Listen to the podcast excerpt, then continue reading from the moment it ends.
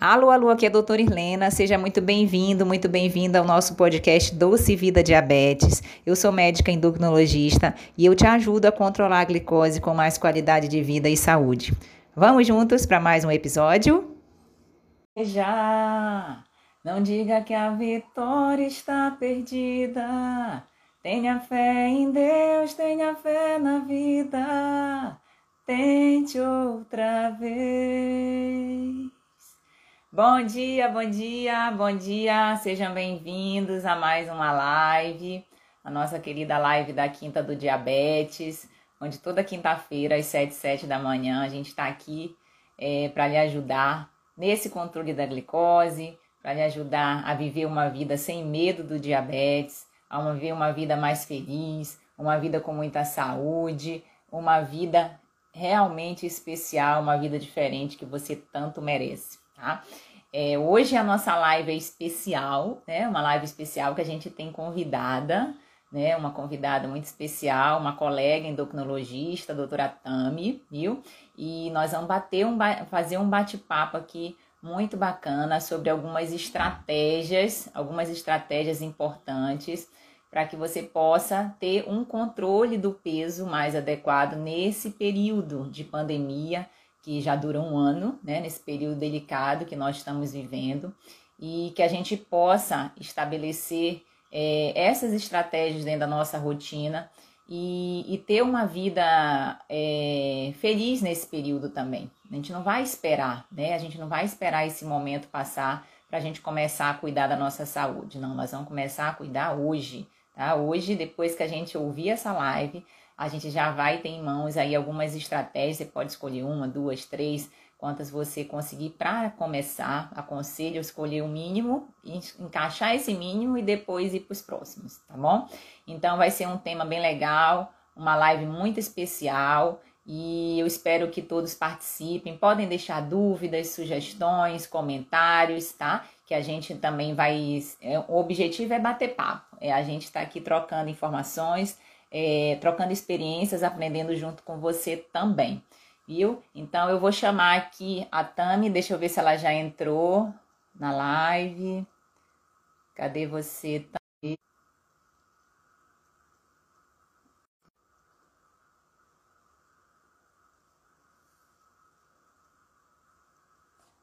Vocês estão me ouvindo aí, pessoal? Acho que reconectou. Bom dia, Rose. Bom dia, Maria. Tá todo mundo me ouvindo?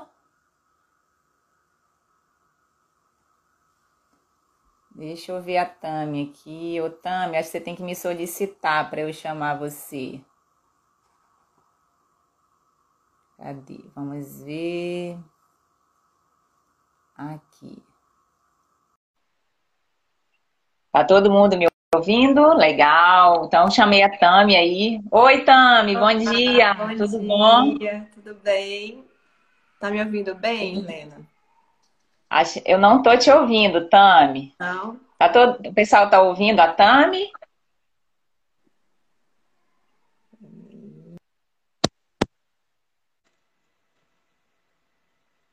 Dá um feedback aí, pessoal. Vocês Agora, agora estou ouvindo, Tami. Tá certo. Tudo bem? Bom dia, Tami. Seja bem-vinda aí à nossa quinta do diabetes, viu?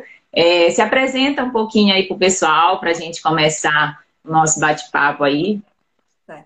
Bom dia, gente. Meu nome é Tami. Eu sou médica endocrinologista, moro aqui em Rondônia, Porto Velho. Né? Então aqui a gente está uma horinha mais cedo, para vocês vão me ver com essa carinha inchada, que aqui ainda são seis horas. Madrugou de verdade, né, Tami? essa, essa mudança de fuso horário, tá certo? E assim como a Helena, eu gosto muito também do trabalho da obesidade, do diabetes, e aí a gente escolheu esse tema hoje muito importante para bater um bate-papo aqui e talvez trazer aí algumas dicas, né? De como controlar esse, esse peso nessa pandemia que vai aí.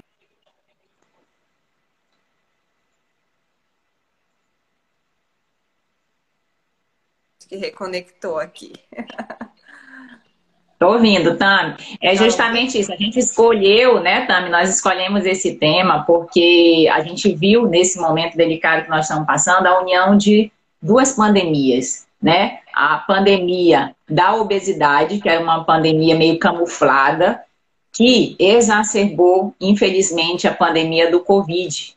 Né? Então, foram duas pandemias que se uniram e, infelizmente, estão causando aí é, uma tragédia mesmo em termos de saúde pública, né? Porque realmente esse, essa tsunami de um processo inflamatório de uma com a tsunami do processo inflamatório que a outra causa, estão, infelizmente, é, deixando muitas pessoas em estado muito grave e, infelizmente, algumas evoluindo para óbito mesmo por conta desse processo inflamatório.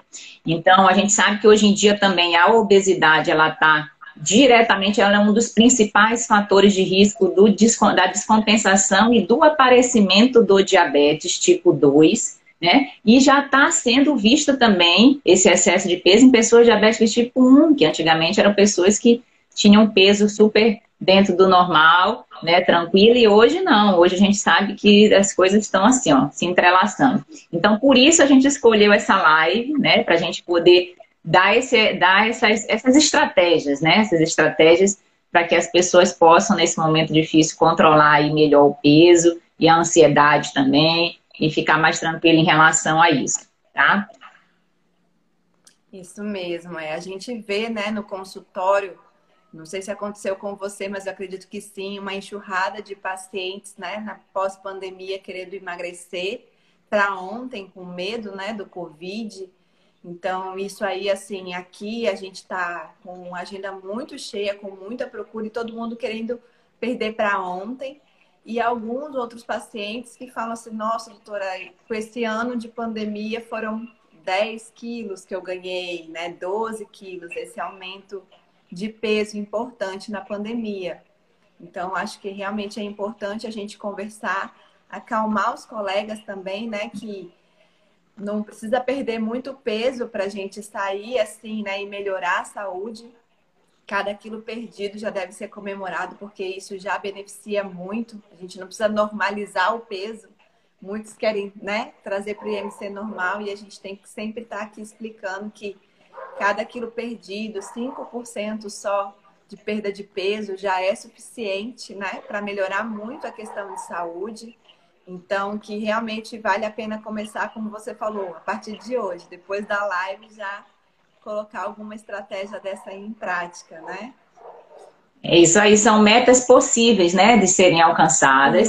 É, muitas vezes é, a gente realmente pega paciente no consultório que precisa ou quer perder 20 quilos, mas não tem a paciência de perder o primeiro. E a gente conversa bastante, acolhe esse paciente também, porque a gente entende essa ansiedade é, e a gente consegue traçar metas que as pessoas consigam é, alcançá-las, e aí, conforme a gente alcança cada meta possível, que você como falou aí 5%, e 5% já melhora muito essa questão metabólica, a gente traça novas metas, né? Meta cumprida, a gente vê outras metas e assim a gente vai galgando na medida que o paciente se sente dentro de um peso confortável. É, ontem eu conversando, estava conversando com uma paciente minha, ela já perdeu quase 40 quilos, Tami, nesse processo, e ela dizia assim, era, e ela dizia assim, nossa, doutora, mas ainda faltam três para eu chegar no IMC, para eu sair do sobrepeso, para eu sair do sobrepeso. Eu disse, veja o que você já conseguiu. Nossa, 40 quilos é um sucesso absoluto. É uma redução de risco gigantesca, não só da questão do, do Covid, mas de muitas, de 200, mais de 200 outras doenças relacionadas à obesidade. Então, assim, você está de parabéns, sabe? A gente pode ir alcançando as suas metas pessoais, né? Porque eu acho que é importante a gente também é, fazer isso em cada paciente nosso, mas entender e valorizar as conquistas que já tiver, porque isso aí é muito importante dentro do processo de controle de peso. Onde não é uma caminhada, né, Tami? Não é uma caminhada que tem um destino, uma corrida que você chega, cheguei, acabou, vamos, vou largar a doutora Tami, não vou mais fazer minhas mudanças de hábito. Não, é uma eu, eu, eu, eu, brinco, às vezes, ou com os pacientes, dependendo do, do estilo de cada um, eu falo que é uma maratona, onde não tem uma chegada pré-determinada, ou que são várias corridas de 100 metros, uma atrás da outra, que você pode é, encaixar aí dentro da sua rotina. Sim, eu também costumo pro, propor também essas mini metas, né? Para sempre a gente estar tá com uma motivação E, e sempre falar isso, a gente vai tentar chegar no que você quer, mas às vezes não é possível. A gente também tem que esclarecer a complexidade né, da diabetes. Sempre lembrar que é uma doença crônica, recidivante, porque as pessoas acham que o trabalho é o perder peso, mas a manutenção do peso, né, que é isso que a gente vai conversar aqui também mais para frente, que é tão trabalhoso e desafiador também, né? Então, assim, é... isso é muito importante porque as pessoas acham que é fácil, né? Ontem mesmo eu fiz um post, né, do Dr. Bruno Halper que não é fácil perder peso. Então, não é falta de força de vontade, não é gula, não é preguiça, né? As pessoas não são obesas porque elas querem, elas têm uma predisposição genética, né? E, e é importante a gente levar essa mensagem, porque ainda é muito divulgado que o obeso é obeso porque ele quer, né? Não é, é só fechar a boca, né? Fecha a boca, faz exercício que emagrece. Então, né? então assim, tem que trazer essa mensagem, né? De, de orientação, porque realmente não é fácil. Eu falo, é um casamento, né? Endocrinologista e paciente. porque vai sempre vai estar ali tendo que voltar. A gente nunca vai dar alta. Muito difícil a gente largar um paciente. É, eu digo para meus pacientes, olha, no, no, nesse início de perda, nessa fase de perda de peso, você vai enjoar da minha cara. A gente precisa encontrar no mínimo uma vez por mês, né, para a gente poder otimizar, ver o que está dando certo, o que, que não está dando, e a gente ir traçando estratégias que ajudem a otimizar esse processo. E muitas vezes o paciente de uma consulta para outra, às vezes não conseguiu cumprir as metas, que a gente sempre combina uma meta fácil, uma meta difícil, uma meta moderada, mas nesse momento, se a pessoa não está conseguindo, aí é que precisa voltar para que a gente consiga estimular, consiga incentivar, ver o que, que a gente pode melhorar dentro dessa caminhada, que ela não é uma linha reta. É uma linha cheia de curvas, nuances, às vezes buraco, às vezes você o carro estanca e você precisa jogar para frente aí.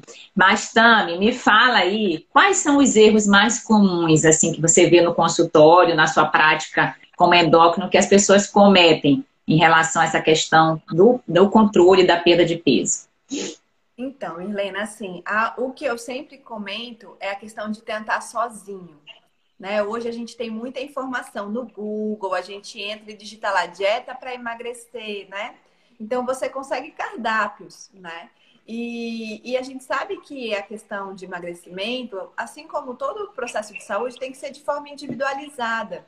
Então você não vai pegar ali um cardápio pronto, provavelmente não vai dar certo pode ser muito restritivo, como muitas pessoas elas querem o resultado mais rápido, elas tendem a querer fazer dietas mais restritivas. E a gente sabe que a restrição, principalmente nesse momento da pandemia, não é o mais recomendado. Dietas muito restritivas podem baixar a imunidade, né? Deixar você predisposto a, a infecções em geral, né? Então, esse eu acho que é o primeiro erro né? Tentar fazer a dieta por conta. Lógico que a gente sabe algumas coisas que a gente tem que evitar mesmo, mas pegar um modelo de dieta que não foi feito para você não é tão interessante. Pode levar e desencadear episódios de compulsão, como eu tive essa semana, uma paciente que pegou uma dieta do estilo cetogênica na internet. E, e falou assim: Nossa, doutora, acabou que eu fui para compulsão, comi vários potes de sorvete e aí ela veio até mim.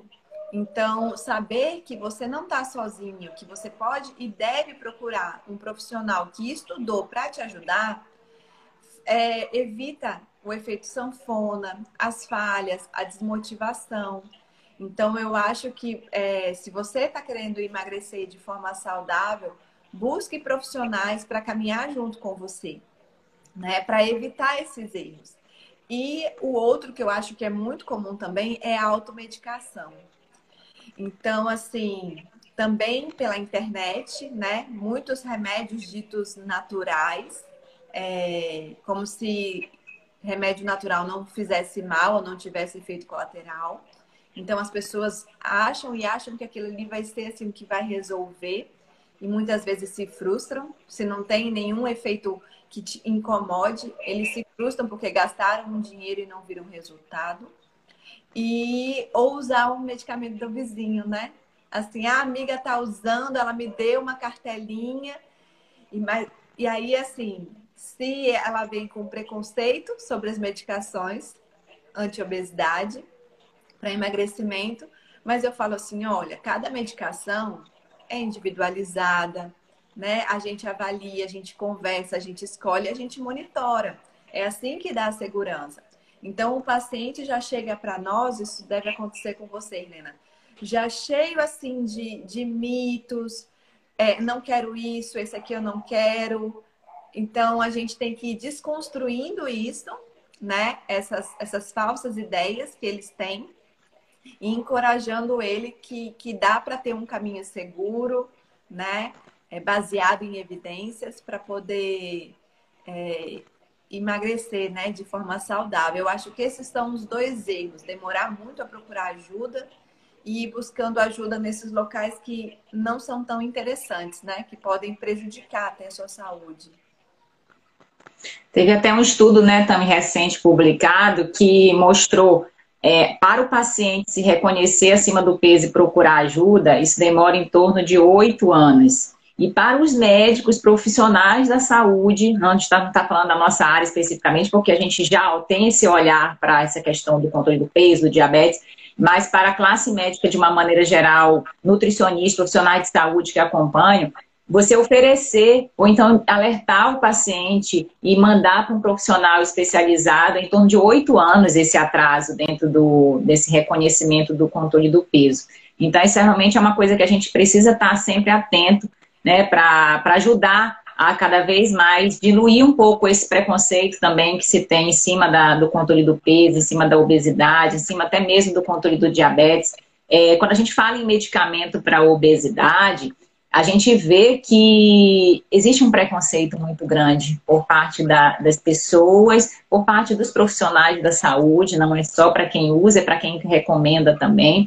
É, e a gente acha normal, né? Todo mundo acha normal ir ao médico, a pressão está alterada, remédio para pressão. A glicose está alterada, remédio para diabetes a, o, a, o colesterol está alterado, remédio. Né? Então, a pessoa diz assim, nossa, o médico não passou um remédio para você? Essa glicose está alta, não passou uma medicação? Agora, quando fala em controle do peso, em remédios para obesidade, né? a pessoa diz, passou remédio, olha, cuidado, viu? Cuidado, remédio para emagrecer vicia. Olha, minha vizinha usou, aconteceu isso, isso e isso. Então, assim, há um, há um preconceito muito grande que a gente, como profissional da área, precisa ajudar aí as pessoas a diluírem esse preconceito. Então, isso é muito importante. Essa questão de dieta, eu falo muito para os pacientes assim, que eu não sou daquelas assim, sabe, Tami, que tem que seguir aquela dieta, né, aquela dieta restritiva. E eu sempre enfatizo, olha, a melhor dieta não é a dieta da Xuxa, da Angélica, low carb, low fat. Perguntaram aqui do jejum intermitente, que é uma estratégia interessante, sim. Não é essa a melhor dieta. A melhor dieta é aquela que você consegue fazer, obviamente fazendo as adaptações, fazendo a melhora não só na qualidade, na quantidade, no horário que se come também, hoje é importante, né? Mas que você consegue manter. Então, fazer e manter é o que vai te dar o benefício não só atual, mas a médio e longo prazo evitando esse efeito sanfona que você já comentou. Então, assim, é, são muitas, são muitas coisas que a gente pode conversar, né? Por isso que nós endócrinos, a gente não larga nossos pacientes tão cedo. a gente tem que estar tá, né, sempre incentivando, a gente funciona como incentivadores. É, nós médicos, é, a verdade não está do nosso lado hoje, né? A gente escutar o paciente, a gente entender a necessidade de cada um é ponto fundamental dentro do processo, porque acho que a beleza do ser humano está justamente aí. Cada pessoa é de um jeito, cada pessoa tem um contexto diferente que proporciona não só o ganho, mas muitas vezes a, a, essa questão do controle do peso também. Então é muito importante a gente individualizar, a gente conversar, a gente entender, a gente entender cada história de cada pessoa que nos procura nesse processo. Ô, Tami, nós falamos já do que não é tão legal, né, nesse processo, que, qual é o jeito errado. Agora nós vamos falar o nosso assunto, o que, que a gente pode fazer como estratégia, tá? Para que a gente consiga estabelecer esse melhor peso nesse momento de pandemia ou qualquer outro momento estressante na vida da pessoa também. Sim. É, então, assim, é, o que que eu costumei, quando veio a pandemia, qual que foi uma estratégia assim que eu sempre costumei recomendar? Porque muitos foram para home office, né? Então ficou mais ou menos aquele negócio, é férias, trabalhando em casa, né? E, e a gente. Tô livre, né? Tô livre de, acordar cedo, das obrigações. É, não preciso me arrumar para ir trabalhar, vou trabalhar de casa. E a gente viu que isso se estendeu, né? Já faz um ano e gente, eu tenho visto as pessoas muito sobrecarregadas, porque é trabalho, é aula online de filho. Então, assim, às vezes, né, teve que dispensar alguém que, que auxiliava em casa, os avós que ajudavam a cuidar agora não estão presentes por conta do, do medo da contaminação. Então, eu vejo essa sobrecarga. E com isso, uma perda de rotina não tem hora para acordar, não tem hora para dormir, não tem hora para comer, é o que dá. Então eu, eu, eu, eu peço para eles tentarem manter um, uma mínima rotina, nem que seja o horário de café, almoço e janta, o horário de tentar ir dormir no, no mesmo horário sempre, né? Para porque o corpo precisa de rotina. Então eu falo assim, tente manter pelo menos esse, esse básico da rotina. Eu até falo assim, acorda, tira o pijama, bota uma roupa para ir trabalhar, né? Para você sentir que começou o dia. E então tentar manter, né? Se possível, principalmente assim, quem está trabalhando em casa, se, se o home office não for, se o escritório não for dentro do quarto, se tiver um espacinho, né? Um outro quartinho que dê para fazer o, essa parte do, do home office, assim, para não confundir local de dormir com local de trabalho, é interessante. Então, manter essa, essa pequena rotina, né? Aí eu, eu falo também dentro da rotina do planejamento da alimentação, porque muitos estão indo mais, de forma mais espaçada no supermercado, para não, né, não ter esse contato. E muitos dos meus pacientes falam assim, doutora, aí eu não tenho a, a salada, a verdura. Eu estou comprando coisas que duram mais. Então, eles estão colocando essa justificativa de ir com menos, com mais, mais espaçado no supermercado para não consumir salada. Aí eu falo assim, então vamos lá ver formas da gente consumir. Escolher aquelas frutas que duram mais. É, a nutricionista do meu filho falou assim, então me falem para congelar. Dá para congelar brócolis, congelar cenoura, já congela tudo picadinho. Não vai ficar aquela mesma textura, mas dá para você consumir. Aí eu falo, aí a nutricionista tem um papel importante, porque ela também ensina como armazenar o que dura mais, né? Para você ter também essa salada no dia a dia, porque eles falam, eu tenho às vezes três, quatro dias na semana e depois os próximos dez eu não tenho fruta e não tenho salada em casa. Então, essa, Aí desanda, né? Aí desanda um pouco. Tira o colorido do, da, do alimento. Né? Aí vai ficar com arroz, feijão e a mistura, como eles falam aqui, que é a carne, né? A proteína e não tem como, né? Então eu acho que esse planejamento e essa organização é uma estratégia que quando os meus pacientes colocam em prática, eu vejo que, que dá um resultado. Não sei aí com você. Sim, é planejar, né? O planejamento ele funciona para muita coisa na nossa vida. E quando a gente fala dessa estratégia alimentar de estabelecer rotinas, é, não só da rotina de profissional, da rotina de trabalho, de procurar manter esses horários né, regulares em casa, quando a gente fala do alimento também. Muitas vezes as pessoas realmente, assim, por questão de, de falta de organização, e às vezes você tirar um, quiçá dois dias na semana, para se, se programar, né, para organizar essa questão das saladas, das frutas, né, congelar, porque o congelado, ele obviamente, dependendo do que se congela, né, como você falou, às vezes perde um pouquinho da textura, mas é, preserva-se muito dos nutrientes, você garante o alimento ali mais prático, né, mais rápido para você consumir. Eu fiquei, Tami, na, ano passado, quase três meses sem a moça que me ajuda aqui em casa, sem a minha secretária no consultório, então eu era, eu era, eu era secretária, eu era médica, eu era dona de casa, eu era mãe de dois crianças pequenas, tudo ao mesmo tempo. Chega, tinha dia que eu tinha que respirar fundo, sabe? Mas o que, que eu fazia para me organizar? Eu já fazia um tanto de feijão, um tanto de arroz, já congelava em mini porções, né? A salada que eu gosto realmente, eu vou dizer que eu gosto de uma salada mais fresquinha, mas eu fazia uma porção maior, né, é, no, pra, e colocava na geladeira e aquilo durava dois, três dias. Aí quando acabava eu fazia uma porção maior de novo, né, variada, e durava mais um pouco. Então, assim, é organização mesmo. Eu acho que quando a gente se organiza, facilita o nosso dia a dia. E isso, dentro da, dessa estratégia do controle do peso, ajuda bastante, ajuda demais a gente preservar a qualidade do alimento que a gente consome no, no, nesse momento. Né? Outra estratégia interessante, né, Tami, é essa questão do exercício. É, muitas pessoas ganharam peso na, na pandemia porque estavam fazendo exercício. Quando teve o lockdown geral há um ano atrás, infelizmente pararam o exercício por completo e não conseguiram é, manter né, essa qualidade tanto do alimento quanto o gasto pelo exercício. O que, que você recomenda aí de estratégia que possa melhorar, a pessoa possa adaptar isso e trazer para a rotina novamente? É, o exercício, né, na pandemia, realmente eu falei assim, ó, a gente tem que ter flexibilidade. Abriu a academia, tá se sentindo confortável de ir na academia, né? Tá se sentindo seguro, retorna. Mas aqui também na minha cidade é um feche abre, feche abre de desses locais e que acaba desmotivando. Então, eu tenho proposto, né, que se tente fazer alguma atividade física em casa ou aqui ao ar livre, na medida do possível, sempre que se sinta segura. Então, eu acho assim, se a rotina é muito atribulada, uma rotina de fazer exercício em casa, de manhã, antes, né, do, do dia começar, então, que aí você já faz é, essa atividade física, ou na hora que der.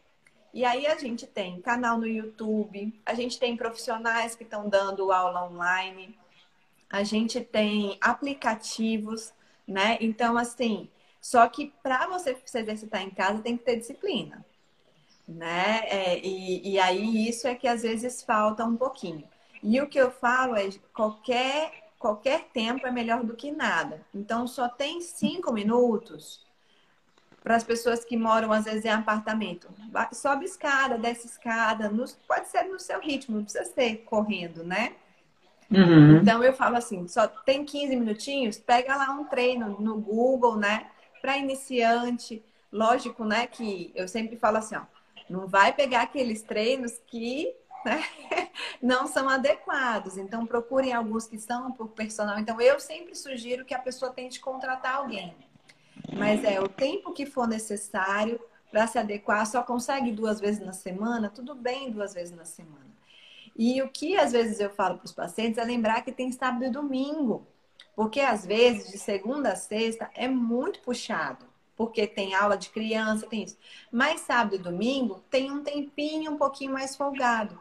Então, se você fizer sábado e domingo e um dia na semana, você já está aí praticando três vezes na semana né? Então, é, e escolher, né? Às vezes eu falo para dançar. Eu até comento com os pacientes que eu tive um período na, no meu cursinho, né?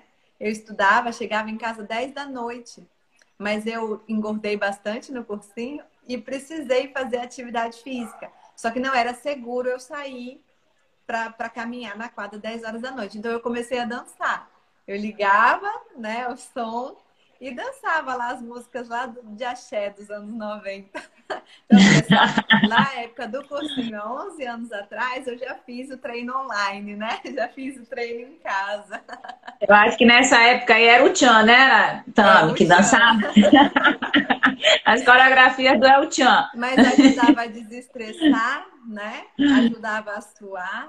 Então, assim, a gente não pode, a gente dá desculpas, a gente tem que achar soluções né? Então, eu acho que, por exemplo, eu tive uma paciente que ela era muito tímida, Helena. Ela não gostava de caminhar sozinha, aí na, na academia ela falava, ah, eu acho que tá todo mundo me olhando. E ela já acompanhava comigo há anos. E eu falava da importância da atividade física e ela não conseguia fazer, porque ela precisava de companhia e ela não tinha. Na pandemia, ela descobriu o YouTube e os treinos online. E assim, Legal. ficou apaixonada por atividade física. Hoje faz seis vezes na semana treinos online. Aí eu falei, olha só, tem gente que se adapta muito bem. Então, essa para mim é uma das estratégias e, e é importante para desestressar, né? As pessoas agora estão com uma carga emocional muito grande. Eu acho a atividade física super bem-vinda para isso. Com certeza, né, Tami? O exercício, eu acho que ele é um pilar que facilita todos os demais, né? Então, assim, você manter o, o, seu corpo ativo, você se mexer de alguma maneira, ajuda demais, ajuda demais. Quando a gente fala em exercício físico, esse exercício programado, onde você muitas vezes até veste uma roupa diferente, escolhe um horário e vai e faz, né? Isso é uma coisa que funciona dentro de uma rotina. Mas a gente tem que lembrar que, por exemplo, você subir e descer escada, né? Você, em vez de usar o elevador, até previne mais do Covid, vai de escada. Você ir andando ao supermercado, você levantar para buscar um copo d'água, em vez de pedir para uma pessoa, você levantar para trocar o canal da televisão, você diminuir tempo de tela. Então, assim, tempo sentado, né? O fato de da gente, por exemplo, eu estou sentada aqui, então estou gastando menos calorias do que se eu tivesse em pé. O fato da gente estar tá em pé já gasta mais calorias do que a gente está sentado.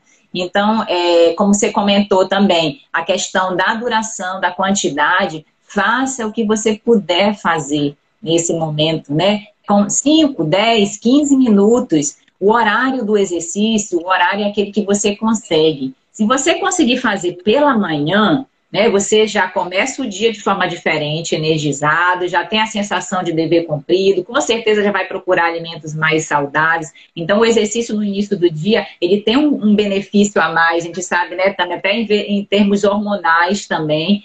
Porém, faça no horário que você conseguir fazer, tá? Se conseguir, e não precisa ser muito, pouquinho, e um exercício que lhe traga bem-estar. Hoje a gente sabe, passado um mês de pandemia, um ano, desculpa, de pandemia, a gente sabe que você se manter ativo dentro ou fora de casa, se você conseguir fazer uma atividade ao ar livre, compensa o risco né, da questão da exposição, porque você movimentar o seu músculo, e a gente sabe que o músculo é um órgão endócrino também, só que esse órgão, acho que eu até brinco com meus pacientes, esse órgão é o único que a gente precisa estimular, o resto funciona independente o resto funciona independente da gente, mas esse não, esse a gente precisa estimular. É, é fundamental escolher uma coisa que lhe traga bem-estar. Né? E nesse momento, é dança, é exercício com o próprio corpo. Se, se tiver aquela esteira que serve de cabide, tira, limpa a esteira e vai fazer alguma coisa que lhe dê prazer, põe a música, converse com alguém. Então, assim, faça da maneira que você conseguir fazer, mas faça, porque se mexer é importante. A gente sabe que existem altos e baixos, né, Tami? Por exemplo, eu, antes de, de, começar a pandemia, eu fazia bicicleta aqui na Orla, em Vitória, chegava em casa e complementava já alguns exercícios com o próprio corpo. Quando entrou a pandemia, eu parei a bicicleta e voltei e fiz os exercícios em casa, pulando corda, né, para é, compensar a bicicleta, eu comecei a pular corda. E assim eu mantive durante um ano, então a pandemia eu consegui ajustar minha alimentação, eu consegui encaixar exercício, eu emagreci até um pouco, ganhei massa muscular. Foi bom para mim. Tem duas semanas que eu tô parada meu exercício, sabe? Então eu tô naquela fase baixa do exercício. Isso é natural também, isso é super natural. O que a gente precisa fazer? Retomar. A gente entender que existem altos e baixos também dentro do processo. Então agora eu estou nessa, nessa, nessa, nessa, nessa ânsia da retomada, né? Tem um dia que eu voltei, hoje eu já vou fazer de novo, e assim eu vou, vou voltando ao ritmo que eu estava antes. Mas é super natural você ter altos e baixos. Quanto menos tempo você fica no baixo, melhor. Tá? Uma coisa que a gente esqueceu de falar na, na hora da alimentação, Tami, é, é aquela questão de deixar os alimentos mais saudáveis à mostra. Né? Isso é uma estratégia interessante dentro de casa também. A gente está tendo muito acesso à cozinha, então a gente deixar os alimentos mais saudáveis à mostra, evitar de comprar. Às vezes, na lista do supermercado, nessa, nesse planejamento, nessa organização, você pode comprar alguma coisa ou outra, que isso também não tem, pra, não tem problema. Você se permitir em alguns momentos algum alimento não tão saudável, mas que lhe dê o prazer de comer. O prazer, eu sempre falo aos meus pacientes, o prazer de comer também é saudável né? Só que a gente não pode trazer para a rotina alimentos não saudáveis, mas fora da rotina, por que não? Faz parte. Então, evitar de comprar alimentos muito industrializados, evitar de comprar aqueles snackzinhos, né, que estão ali fáceis. E se você tiver isso em casa, deixa ele guardadinho no armário, né? Deixa guardadinho, para quando você quiser se permitir, e é possível se permitir também, você consumir uma coisa ou outra que não é isso que vai tirar você do seu planejamento, tá? Então, muito importante. Outra estratégia aí, Tami, vamos lá, ajudar o pessoal aí a manter o peso. Tá. É, uma estratégia que eu falo também é a questão de quem quer controlar o peso, se possível, se pesar semanalmente, pelo menos uma vez por semana, né? Essa é uma estratégia que a gente usa muito no período de emagrecimento, mas na manutenção do peso, os estudos mostram, né, que a pesagem mais frequente te auxilia. Por quê? Porque vai te dar também aquele sinal de alerta. Subiu na balança, aumentou um, dois quilos, liga lá o sinal vermelho, né, para poder retomar, ver onde dá para melhorar. Porque a gente não pode contar, às vezes, com as roupas, né? Como eu falei, tem gente que tá ficando com roupa mais de casa, que são roupas, às vezes, mais soltinhas. Então, assim, a gente vê, não sei se você, às vezes pacientes falam assim, doutor, eu não tenho me pesado. Faz três meses. E quando sobem na, na balança do consultório, falam, ah! tipo, não imaginavam que tinham ganhado aquele peso. Então, uma forma fácil de você monitorar, eu falo, a balança, ela não te julga, a balança é só um instrumento, né? Para que a gente, para trazer para a gente alguma coisa que às vezes a gente não vê, né? No dia a dia a gente não, não se percebe, a gente não nota o nosso corpo. Então é importante ter essa estratégia, ou na segunda, ou na sexta-feira, sobe ali. Se não está satisfeito com o que viu, procurar ajuda e seguir ela sempre como uma meta. É uma estratégia super simples, não gasta tempo, né? De preferência se pesar de manhã, em jejum, sem roupa, de bexiga vazia, que esse é o nosso peso. Mas no final do dia, às vezes você tem um pouquinho de retenção de líquido e aí sobe um pouquinho mais o peso. Legal. A Lídia comentou aqui que chegou da caminhada agora. Parabéns aí, Lídia né? E, e, se pesa todo dia, olha só. a Lídia todo dia está ali no controle. Avelino, Avelino, colega querido, está aí perguntando qual o horário. A Tami acabou de responder, né? O melhor horário para se pesar realmente é em jejum, antes de começar a comer, antes de começar a se movimentar, porque isso daí influencia também. E o peso, né, Tami, é a estratégia mais prática, mais simples, né? Que, você, que a pessoa pode acompanhar Seja todo dia, tem gente que consegue pesar todo dia e não gera uma ansiedade em cima disso. Seja uma vez por semana, mas é importante ter esse parâmetro de acompanhamento, porque ele é realmente é o mais prático. Tá? Eu falo também outro parâmetro que pode ser, também sabe qual é o espelho. Né? O espelho, ele às vezes diz algumas Sim. coisas pra gente, então a gente se olhar no espelho, se achar bonita, ver as diferenças, as reduções de medidas também, porque eventualmente tem pacientes que às vezes começam com o controle do peso e fazem exercícios que fortalecem bastante a musculatura e não veem a redução do peso na balança. Uhum. Mas, quando você vai ver a redução de medidas, às vezes até alguma roupinha que estava mais apertada passa a ficar mais frouxa, também é uma opção interessante. É, essa, essa redução, ela é muito importante. Você se olha no espelho e vê que tá aquela gordurinha ali está indo embora, onde você não gostava tanto. Então, isso é importante. São outros parâmetros. No consultório, a gente também tem a possibilidade de fazer a bioimpedância, né? Que é um exame que a gente sabe que ajuda bastante a, a ver essa questão de proporção de músculo, de percentual de gordura nem todo, nem todo colega tem, não, é, às vezes não é possível realizar, mas coisas simples, como você falou, peso, espelho, ter a, a, a, ter a balança como uma amiga, né? Eu acho que a balança a gente precisa fazer essa amizade com ela, que tem gente que às vezes não se pesa porque tem raiva da balança, quer dar um tiro na balança toda vez Sim. que vai se pesar, mas a gente precisa trabalhar essa amizade também com a balança. E o espelho, sabe? Eu acho que você é, se olhar mais, se gostar também, ajuda demais dentro desse processo aí, viu? Uhum. Deixa eu ver que as pessoas estão perguntando aqui, é Tami. Deixa eu só. Incomoda, né, Helena? Exatamente. É olhar para você, né? Olhar é, aquilo que você está gostando. Pacientes, porque eles ficam incomodados com aquela pochetezinha ali na barriga. Aí eu falo assim, Sim. vamos olhar o que, que você tem de bonito, vamos mudar Isso. o foco, né? Isso. E aí a gente também trabalha essa, esse autocuidado, esse autoamor, né? Com, com o corpo em geral. Então eu trabalho muito isso com os pacientes e, e realmente é porque eles ficam sempre focados no que eles não conseguiram, né? Então vamos lá em tudo isso. que a gente já conseguiu, em tudo que a gente já percorreu E isso ajuda bastante também, as fases com o espelho, né? E com a balança. A gente, como ser humano, né, Tânia, a gente tende a focar naquilo que a gente que não deu certo, Sim. que a gente não conseguiu. Ontem eu recebi uma paciente no consultório, ela perdeu 6 quilos, ela começou terapia, ela tá melhor no trabalho, sabe? Mas ela disse, ai, doutor, eu queria isso, eu queria aquilo. Entendeu? Então, assim, olha, valorize as conquistas que você já teve, que foram ótimas sabe? Olha o tanto que você melhorou do ponto de vista de saúde mental, do ponto de vista emocional. Então, valorize tudo isso, né? E a gente trabalhar isso dentro da nossa cabeça é muito importante. Nós, como seres humanos, a gente tem que trabalhar isso. Isso, isso é um exercício, esse exercício aí, ele é diário e contínuo. Esse exercício aí, ele precisa ser praticado todo dia. Ô, Tami, tem uma pessoa comentando aqui, eu vou dar uma olhadinha aqui nos comentários, muita gente comentou é, que ela perdeu peso, né? Acho que perdeu 6 quilos, espera aí, o comentário dela ficou para cima. E, e agora não conseguiu, então, naquele efeito platô do peso, e ela está perguntando por que, que isso acontece. Tá.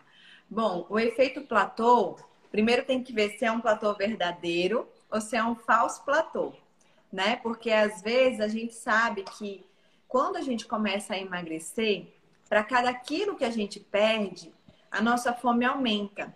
O que, que eu falo para os meus pacientes? O corpo não quer perder peso. Né? Se a gente for ver lá na época das cavernas, que a gente caçava para poder comer, não, não comia o tempo todo, quem acumulasse mais gordura era quem sobrevivia. Então, por seleção natural, né, nós que sobrevivemos, a gente tem essa facilidade de acumular gordura. Mas hoje a gente não precisa caçar nós temos o supermercado. Então, o corpo ainda não se adaptou a essa nova realidade. Então, quando a gente começa o processo de emagrecimento, o corpo acha que a gente está passando necessidade, que a gente está num negócio de perigo. Então, ele liga o alerta e fala assim: peraí, eu tenho que, eu não posso ficar perdendo gordura. Isso não é saudável, porque se a gente não tiver nenhum mecanismo de adaptação, a gente perde peso até definhar. Então, quando Sim. a gente começa a perder peso, uma das estratégias que o corpo tem é aumentar a nossa fome. Só que isso a gente não tem essa percepção. Para nós, a gente está comendo a mesma coisa, mas o corpo aumentou para cada quilo perdido 100 quilocalorias. Então, a gente aos pouquinhos vai comendo mais. E assim como ele aumentou o, o, as calorias, ele reduz o nosso metabolismo. Que gasta. O que é, seria injusto, né, Tami? Seria injusto se a gente pensar. É, a gente é pensando só por um lado da moeda, é. A gente tem supermercado, né? Mas é um mecanismo de compensação, né? Na verdade, é de forma inteligente de que faz isso. E o que eu falo, na verdade, essa queda do metabolismo, essa queda do gasto, nada mais é do que a gente ficar mais eficiente. Se a gente for pensar, antes eu precisava de 1.500 calorias para meu corpo se manter. Quando eu começo a perder peso, daqui a pouco eu faço uma dieta de 1.200, eu começo a perder um pouquinho, depois o corpo fala, peraí, eu vou ter que aprender a sobreviver com 1.200. Então, ele co consegue manter todo a gente com 1.200 calorias. Então, isso, na verdade, é o seu corpo ficando mais eficiente. A gente não gosta, mas é um, um, um super mecanismo mesmo de proteção que a gente tem. Então, a gente acaba chegando nesse platô. A gente está tá, a gente tá fazendo a mesma coisa, mas não perde mais peso. E aí a gente tem que mudar a estratégia. Aí volta na nutricionista para mexer, que é onde a gente tem que reduzir um pouquinho mais de caloria. E a atividade física a gente tem que aumentar para aumentar o nosso gasto energético. Então, o efeito platô, ele acontece. Então, na perda de peso, a gente tem perda de peso, platô, reganho ou perda de peso normal, né? Mas chega uma hora de um platô que é muito difícil a gente vencer, que a gente precisaria comer muito pouco e fazer muito exercício. Então aí a gente vai conversar sobre se, se vale a pena, na questão de qualidade de vida, vencer esse platô. Mas quando o platô chega muito ali na rapidinho, a gente tem que ver se realmente é um platô, porque é essa aí. A gente começa a se liberar um pouquinho mais no final de semana, né?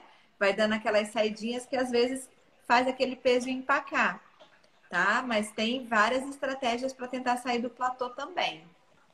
Sim, e, e às vezes fazer a utilização das medicações. Da medicação. Né? Você vê como está a qualidade do sono, né? Como é que está essa questão do gerenciamento do estresse, hidratação, é uma coisa que ajuda muito em saciedade. São muitos fatores, por isso que a gente sempre pede que a pessoa que está que precise estar tá interessada nesse controle do peso, procurar ajuda profissional, porque o profissional, e às vezes é uma equipe, não é só o endócrino, tem um nutricionista, você comentou bem aí, tem psicólogo, tem outros colegas médicos que podem ajudar também, educador físico. Então, assim, é uma equipe que ajuda, tá todo mundo aí na. A, a pessoa, eu sempre falo, o paciente, a pessoa, né, Tami, que quer mudar alguma coisa, ela tá no comando principal do carro, ela tá ali no volante. Né? E quem entra no carro tá como copiloto, e esses copilotos eles estão sempre com o objetivo de incentivar, de ajudar, de, de acolher essa pessoa dentro do processo para que consiga. E acho, acho que três estratégias interessantes nessa manutenção, nessa questão do não ganhar o peso, né, de vencer esse efeito platô, inclusive, é exercício, né? Você não largar seu exercício, que 90% das pessoas que conseguem perder peso e manter o peso estão fisicamente ativas. A pesagem semanal, que a gente acabou de comentar também, ajuda bastante. E não largar seu médico, seu endócrino de confiança, aí realmente fazer esse casamento, né, Tami? Casar. E, e dentro do casamento, às vezes tem que discutir relação, isso é normal. mas, mas estabelecer aí uma boa relação para que você consiga ter os benefícios que se tem dentro de um acompanhamento profissional. Né? Tami, e nesse período que a gente está muito com essa pressão psicológica muito grande, né? A gente sabe que o fator emocional é um dos fatores preponderantes dentro do, da, do ganho de peso. O que, que gente, você pode trazer para a gente aí de estratégia que ajude nisso também? É, eu converso muito sobre a questão do comer emocional que ah, não é às vezes um, um termo né, que está muito aí para as pessoas. A gente se alimenta por fome, mas a gente também tem a vontade de comer e esse comer emocional. Isso aí é independente de você estar tá precisando, porque não é uma questão de caloria, é uma questão de necessidade que a gente tem de comportamento. Por isso que a terapia, né, Helena, a gente bate tanto na questão da terapia, porque vai te trazer esse autoconhecimento diferenciar a fome de vontade de comer, para você já ter essa autoconsciência. Peraí, eu tô com fome, meu estômago tá roncando? Já faz muito tempo que eu comi, eu tô com aquela dorzinha de cabeça que dá quando a gente tá com fome. Eu já estava tendo fome ao longo do tempo e agora a fome veio mais? Ou foi aquela coisa que veio de repente, né? Porque vontade de comer é assim. Eu tô aqui, às vezes vi aquela propaganda ali no cantinho do celular, já deu vontade de comer né? E tem nome, né, Tami? A vontade de comer, ela tem nome, né? É um doce, é, é um McDonald's. Doce, é a pizza, é específica, né? Antes de ontem, a minha filhinha de três anos disse assim, mamãe, eu tô com vontade de comer um chocolate. eu tô com uma fome de chocolate. Aí eu disse, ô, oh, minha filha, a Páscoa acabou, porque aqui na Páscoa teve um chocolatinho a mais, né? Quando acabou, ela ficou com com a fome de chocolate. Sim. É aquilo que abre a geladeira e fala, ai, não tem nada para comer. A geladeira tá cheia de fruta, de, de verdura, é. não tem nada para comer nessa casa, né? Então, já trazer isso para consciência, porque muita gente nem tem essa consciência, é importante. Peraí, por que, que eu tô comendo? Eu tô estressada, eu tô entediada, né? Na, na pandemia veio o tédio, né? Assim, de uma forma maior. Então, separar essas duas. Por quê? Porque se for vontade de comer, a gente tem algumas estratégias, como você falou. Eu tenho aquela estratégia dos 4 Ds, não sei se você já, já ouviu falar, que é, vem do inglês, né? Do drink water, que é beber água, porque o centro da sede com o da fome é muito perto, então a gente muitas vezes confunde a desidratação com fome. Então, sentiu esse impulso de comer, não está na hora de comer, não é fome, beba água. O outro é deep breathing, que é aquela respiração mais profunda, né? Puxa o ar em 3 segundos, prende 3 segundos, solta em 6 segundos, que a gente chama de respiração diafragmática. Faz umas oito vezes, isso já acalma, se for um momento de ansiedade, né, Helena? Já desacelera o coração, já te traz ali para aquele momento presente. E às vezes só com isso você já não tem mais aquela vontade de comer, né? É, e aí tem o é, se distrair, né? faça alguma coisa para distrair. Esse que eu acho que é o mais importante. Eu falo assim para os pacientes: que outras coisas podem te dar prazer além daquela comida? Vai ligar para alguém querido que faz tempo que você não liga. Vai tomar um banho relaxante ouvindo uma música. Vai ler um livro. Vai fazer atividade física. Então, eu sempre peço para os pacientes terem uma lista de 10 distrações que eles podem fazer nesse momento. E na hora ali que só estiver pensando em chocolate, chocolate, chocolate, vai lá na lista, vê alguma Legal. coisa e vai fazer essa parte da lista. Então, eu acho que isso aí é para controlar. Junto, lógico, eu acho que a terapia assim, é muito importante para aquelas pessoas que têm aquele padrão de beliscação, de compulsão, de vontade de comer que é mais exacerbado, né? Que mais então, respira fundo, né, Sami? Respira fundo, bebe uma água e vai distrair com alguma outra coisa. Alguma que essa certeza que essa vontade de comer, ela em vai cinco, muitas vezes dissipar. ela deve, ela deve passar. Que os estudos mostram, né? Se você não come em 5 a 10 minutos que veio o impulso, a chance de você resistir é maior. E aí essas estratégias elas facilitam essa resistência, né? Sim, muito legal, muito legal. Isso daí são, são, são estratégias muito importantes e, e simples, né? Que a gente pode ver no dia a dia. Agora é aquela coisa assim, às vezes a pessoa também tá com aquela vontade, né? Deu a vontade. Você foi lá, bebeu uma água, conversou com alguém, né? Aí pensa de novo. Aí tá de novo, vai come. E aí não fica sem, com esse excesso de culpa, esse excesso de julgamento. Vai, come, come ali uma coisa. Come e segue a vida. E, e, na próxima refeição você já volta pro seu padrão. E, e tá tudo bem também. Nada de errado, né, com isso. Uhum. Então, assim, é você realmente olhar para dentro de você, praticar esse autoconhecimento, que apenas 5% das pessoas estão em busca disso. Então, isso faz muita diferença, não só nessa, nesse processo de emagrecimento, mas na vida da gente como um todo. Você se conhecer. O maior, aqui eu e Tami somos especialistas, somos endocrinologistas, né? Temos título pela sociedade, não sei o que, aquela coisa toda. Mas o principal especialista em você, quem é? Você mesmo, tá? Então, cada pessoa se conhece melhor do que ninguém e você olhar para você entender as suas necessidades emocionais, suas necessidades fisiológicas, fazem muita diferença dentro do seu contexto e da sua vida também. Helena, deixa eu só eu... falar aqui que tem a Maria, está perguntando e o quarto D, que eu só falei que são quatro Ds. O, o primeiro D, na verdade, é o delay, de adiar 5 a 10 minutos para você comer né? Sim. E aí, aí vem as três estratégias. Que não é... avançar, né? Não avançar. Deu como já vai direto. É, é para, na verdade, Sim. você não fazer de forma inconsciente. Legal. É aquele negócio, quando a gente vê, a gente já está comendo. Né? Então, você percebeu, aí você faz esse adiamento de tentar evitar 5 a 10 minutinhos para fazer o ato, tá certo, Maria? Ô, Tami, e essa questão da facilidade está muito grande, esse negócio de iFood, né? Nossa, o iFood facilitou muito a gente pedir, né? Tá demais. Deu aquela vontade. A pessoa não precisa mais nem ligar. Antes para eu ligar, eu dizia só para eu dizer meu nome. Já demorava cinco minutos para a pessoa entender. Aí daí eu fazia o pedido, daí pagar, não sei o que, aquela coisa, meia hora para fazer um pedido. Hoje não, em um minuto você está ali. É. Então, isso é um facilitador é, né, que a gente tem. Uma, uma paciente minha falou: Não, doutora, a gente está pedindo comida demais lá em casa.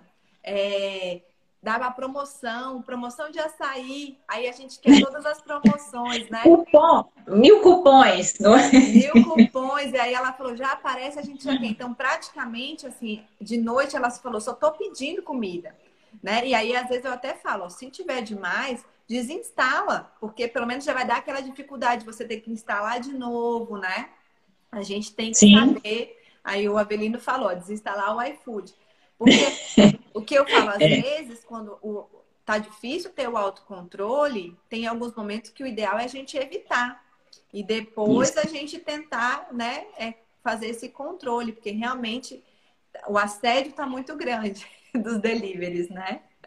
É, e você identificar qual é o gatilho, né? essa questão do gatilho. Qual é o gatilho que te leva a comer alguma coisa fora de hora? O que, que você está fazendo nesse momento? Você identificar isso daí. E é, tirar esse gatilho e converter num outro ajuda demais. Por exemplo, isso que você comentou. Às vezes eu tô ansiosa, eu tô aqui no trabalho, muita cobrança, não sei o quê. Isso é um gatilho para eu pensar em comer, por exemplo, um, um, pote de sorvete. Um sorvete, por exemplo. E aí eu vou lá e bebo um copo d'água. Na hora que eu penso, eu tô terminando o meu almoço. Aí eu já tô pensando no docinho depois. Antes de eu comer esse docinho, eu já vou e bebo um copo d'água. Eu já vou e ligo para alguém troca o gatilho, Sim. e esse gatilho que não tá tão bom, às vezes vai se transformar num gatilho do bem para você fazer algum hábito mais saudável dentro da sua rotina. Né? Então, assim, isso é autoconhecimento, isso é você olhar para você, entender, e muitas vezes você vai entender isso daí melhor até do que a sua endócrino. E você vai dar essa, vai sugerir isso daí dentro do processo, porque é você que se conhece muito mais do que ninguém. Né? Então, isso é muito importante.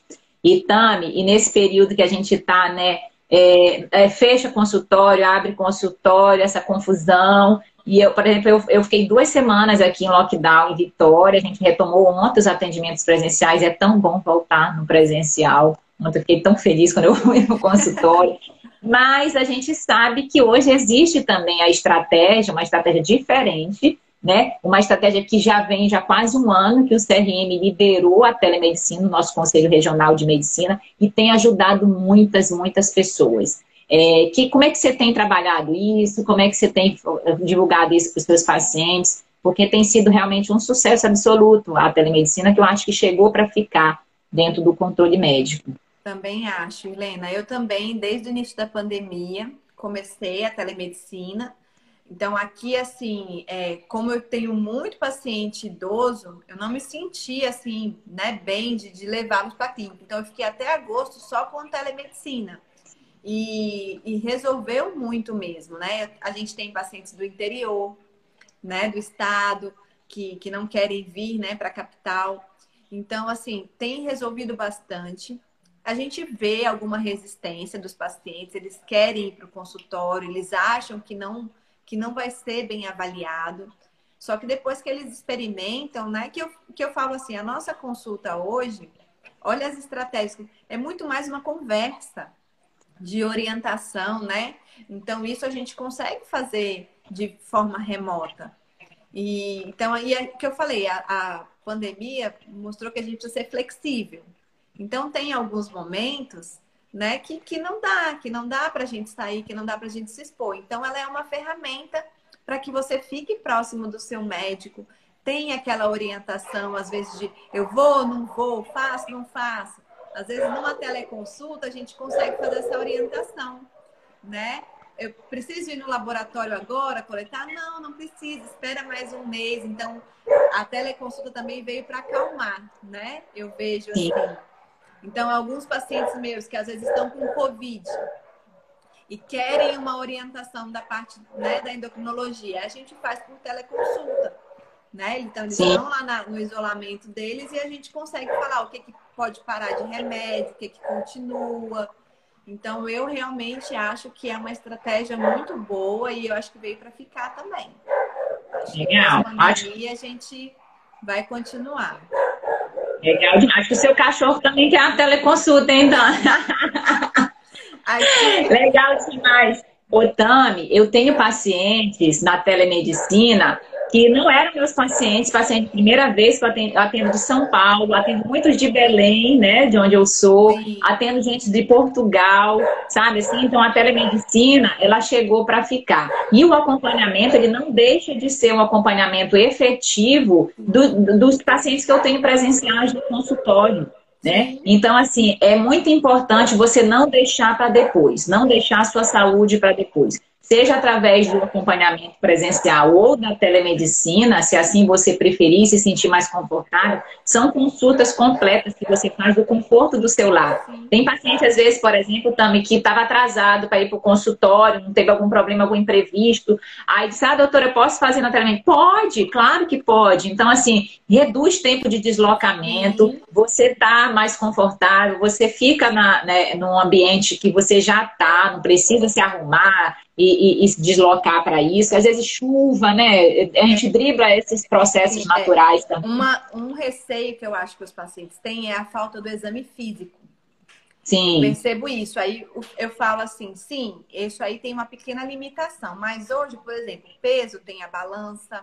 A gente ensina a medir a cintura abdominal, então tendo uma fita métrica a gente consegue. A glicemia, o aparelho de glicemia já ajuda muito, que é um instrumento sim. que a gente usava muito no consultório, né? Trazer as sim. glicemias anotadas. A pressão, a gente tem os aparelhos digitais que são confiáveis. Então hoje a gente já tem muito né? O oxímetro, né? Agora na pandemia. Então, a gente tem formas, sim, né, de, de driblar um pouco essa limitação do exame físico com a teleconsulta, né? Um caso Ótimo. ou outro muito particular é que a gente teria que ter realmente esse exame físico, mas aí a gente orienta se a pessoa não mora na nossa cidade, né? Aí com um profissional para poder complementar essa parte. Então, eu acho que o receio de não ter o exame físico não deve impedir né, a pessoa de fazer uma teleconsulta. E eu falo, experimenta, né? Porque é, realmente eu vou ter uma paciente de Portugal também agora. Ela fala que vai ser minha paciente internacional.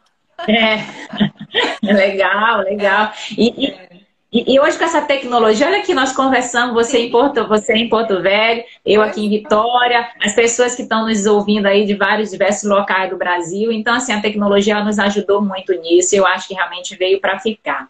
Tami, nós estamos com uma hora já de live. Não sei se o Instagram vai cortar a gente a qualquer momento. Sim. Mas antes, eu vou só. É, é, se alguém tiver alguma pergunta, pode ficar à vontade de fazer. Eu, eu falei do copo d'água, deu uma polêmica aí. Três Sim. ou quatro pessoas já falaram aí que, que de, é, de gestão, não sei o quê. Gente, isso é mito, tá? Um copo de 200, 300 ml que você beba não vai, não vai atrapalhar de maneira alguma a sua digestão, tá certo? Muito pelo contrário, pode ser até um gatilho para que você não coma aquele doce depois do almoço, viu? Então, assim, podem ficar tranquilos em relação a isso, né? Isso daí é um mito em relação à questão alimentar, tá? E se, e se é... tiver com receio de beber água, tem o escovar o dente né? Tem, ah, escovar o dente. Escovar o dente é interessante. que comer, que aí aquele, aquele gosto da menta, do hortelã, às vezes inibe e você vai falar assim, ah, já escovei o dente, não vou comer. Outra, eu faço isso muito à noite. À noite, depois que eu jantei, aí eu fico naquela vontade de alguma coisa, não sei o que, eu vou lá, escovo meu dente e já me ameniza também. Escovar Sim. o dente é ótimo. De noite eu uso muito essa estratégia. Porque depois que... A mãe da gente sempre ensina, né? Depois que escova o dente, não pode comer mais nada. e a gente usa isso nessa hora. É. Tami, muito, muito, muito obrigada, viu? Muito obrigada a sua participação aqui. Foi a primeira participação que a gente teve na Quinta do Diabetes. Eu já faço essa live, já tenho acho que mais de quatro meses já, já vai para cinco meses a gente faz essa live. Semana que vem, a Maria, que é uma pessoa que está sempre aqui na live, comentou que eu não fiz semana que vem, que ela, semana passada, desculpa, que ela sentiu falta. E realmente eu não consegui, Maria, que eu estava sozinha em casa, nesses atropelos de de lockdown, eu fiquei só, e, eu, e, e, foi graças a Deus e o Maria que eu não fiz, porque eu, eu começo 7 7 7 e 20 minha filha acordou nesse dia. Minha filhinha de 3 anos, se eu tivesse aqui na live, eu tinha passado sufoco. Mas, mas a gente está sempre aqui, toda quinta-feira, às 7 7 sempre, sempre que possível, 99% dos dias a gente está aqui. E hoje a gente contou com a participação aí da Tami. Muito obrigada, viu, Tami? Pela sua disponibilidade. Você acordou, madrugou literalmente aí na, na quinta. Eu digo que a, a live da quinta do diabetes é para a gente falar assim: ó, acorda, docinho, vamos lá, vamos começar o dia energizado, o dia diferente, né? E, e foi muito bom, viu? Muito bom. Eu agradeço aí o seu tempo e a gente pode marcar outras vezes também, tá? Eu acho Sim. que o pessoal gostou aí, viu? Gostei bastante também. Muito obrigada pelo convite. Valeu a pena ter madrugado, né? E pode sim depois marcar outros bate-papos desse aí, porque sempre é, é de muito valor, né? Eu, você me acrescentou muita coisa também, então eu acho que o pessoal também aprendeu bastante. Legal, a gente sempre, eu sempre falo aqui na Quinta do Diabetes, a gente aprende juntos tá? Então, hoje eu aprendi muita coisa com a Tami, aprendo com as perguntas que me fazem uhum. também, entendeu? Então, assim, a gente está sempre aprendendo junto. E se você pegar essa live que a gente fez hoje, apertar nesse, nessa setinha depois e compartilhar com outras pessoas, né? Você ouvir de novo a live, você vai estar tá aprendendo mais. Então, você aprende duas, três, quatro, quantas vezes você quiser, porque essa repetição, ela ajuda no, no conhecimento. E outra coisa, viu, Tami, que eu falo aqui sempre na Quinta do Diabetes.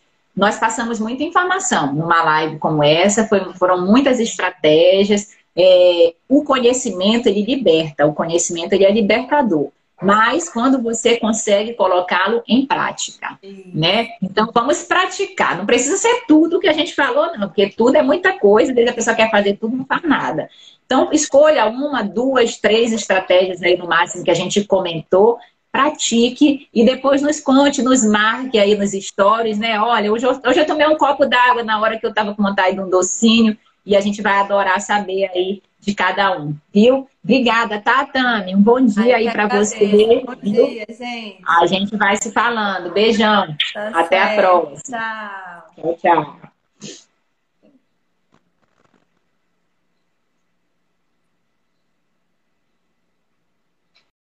Então é isso. Se você gostou do nosso conteúdo, eu vou te pedir duas coisas. Primeiro, compartilhe com seus amigos e familiares para que mais pessoas tenham essa informação e se beneficiem desse projeto também. E a segunda coisa, nos acompanhe nas nossas outras redes sociais, no nosso Instagram, arroba Irlena Endócrino, nossos canais de YouTube e Telegram, Endocrinologia em Foco. Será um prazer ter você junto conosco. Obrigada, forte abraço, até o próximo. Tchau, tchau.